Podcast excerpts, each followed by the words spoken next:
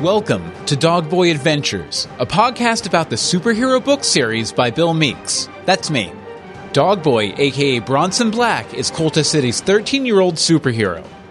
In Dogboy Adventures, he solves crimes, fights bad guys, and searches for the answers behind his strange powers. Let's get started.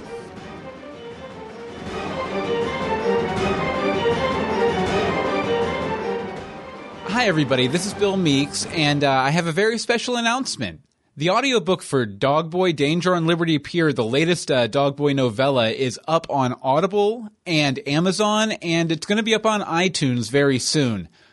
Now you can just go to any of these marketplaces and enter Dog Boy into the search. And there's one other uh, sort of a literary fiction novel called Dog Boy that'll show up. But uh, you'll see Dog Boy, Danger on Liberty Pier right there. And also, I just, uh, if you don't know, I do a weekly podcast with Anne Marie Desimone uh, called Greetings from Storybrooke about the ABC series Once Upon a Time. And uh, we have a promo code you can use on Audible to get the book for free, basically. So what you do is you go to audibletrial.com slash Storybrooke. That's S T O R Y B R O O K E. Storybrooke not Storybook, Storybrooke. Audibletrial.com slash Storybrooke. And you sign up for a 30 day free trial and you can select Dogboy Danger on Liberty Pier as your introductory title. And you can, you know, you're, you can feel free to cancel the trial uh, after you've listened to the book and you'll get that audiobook either way. And it's great because you can put it on your iPhone, uh, your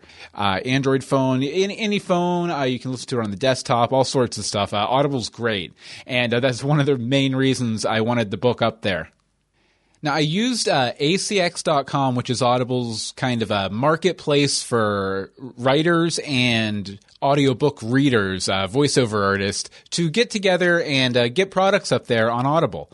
I worked with a really great guy named Nathan Beatty. He's at the Slackjaw on Twitter, and uh, he he did, he did a great job with the characterizations. I love his Mister Horum. He did a great job with Chester Applebottom, and uh, you know overall, I just it, it, was really great to hear kind of his interpretation of my writing, and I really hope you enjoy it too. I'm going to put a five minute sample, a roughly five minute sample, uh, right after I'm done talking here, and you can uh, take a listen for yourself and hear hear what a great job he did. It's, I think it's most of the first chapter. But I hope you guys really enjoy the audiobook, and I am hard at work on the Curly World Follies, which uh, sees the return of Osbert, Hot John, and the Guild of Thieves.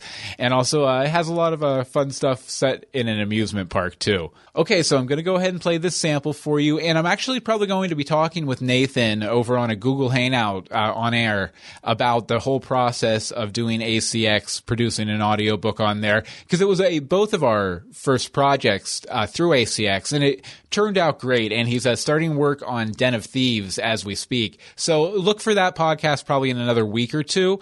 And uh, until then, enjoy Nathan's reading, and we'll talk to you next time.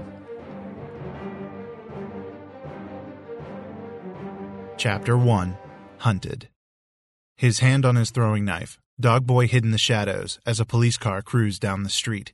It was 20 minutes past five on a warm Saturday evening, Dogboy was on his way to Liberty Pier to meet Mr. Horum, his boss at the old curiosity shop, as well as his current guardian. A spotlight hit the wall behind him. He ducked down behind a trash can as the light panned across the bricks.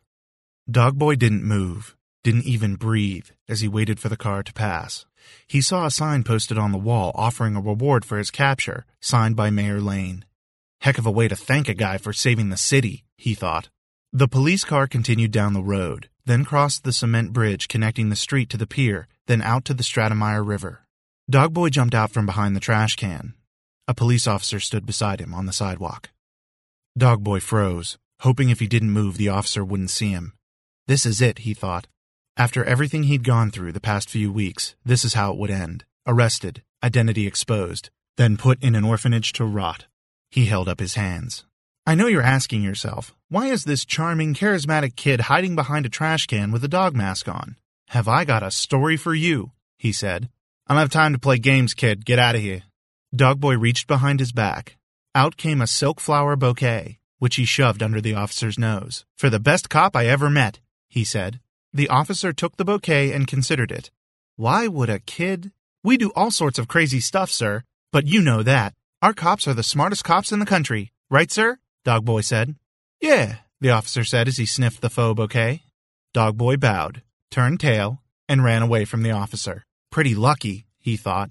Hey, wait, you that Dogboy kid? The officer yelled, running after him. The masked mutt grabbed onto a drain pipe running up a nearby building, climbed until he reached the neon sign that buzzed 20 feet above the ground. The officer pulled out his weapon and pointed it at the boy. I don't want to shoot you, kid, so you'd better come down here. Mayor Lane said he wants you brought in, but he didn't say you had to be in mint condition. You'll be lucky to get very fine. I've always been a little dog eared. Don't feel too bad, though. It's a buyer's market these days, anyway. A bus pulled up to the curb in front of the drugstore, dropping off a few kids around Dogboy's age. That'll do the trick, he thought.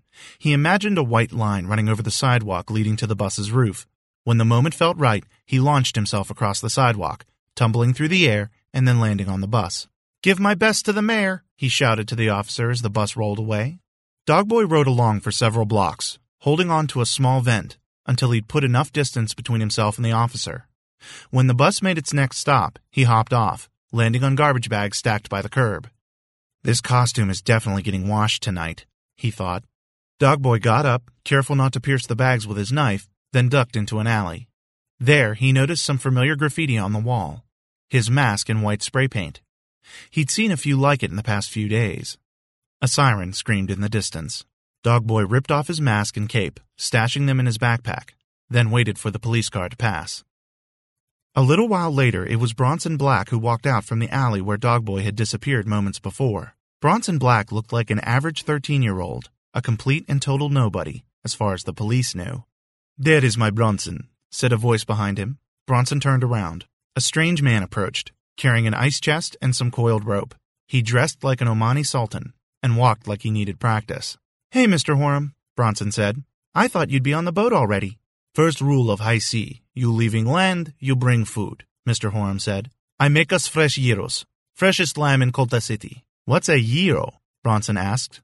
Is lamb, special sauce, all wrapped up. Oh, a gyro, Bronson asked. My mom made those one time. It pronounced gyro, you see? GY is ye, not ja. Gyro. That's what you say.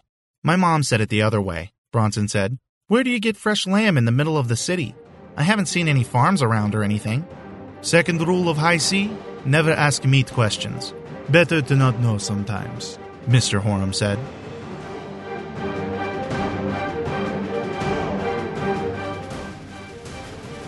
You can get more information about Dog Boy Adventures at dogboyadventures.com, and you can follow us on Twitter at DogboyBooks. Thanks, and we'll see you next time.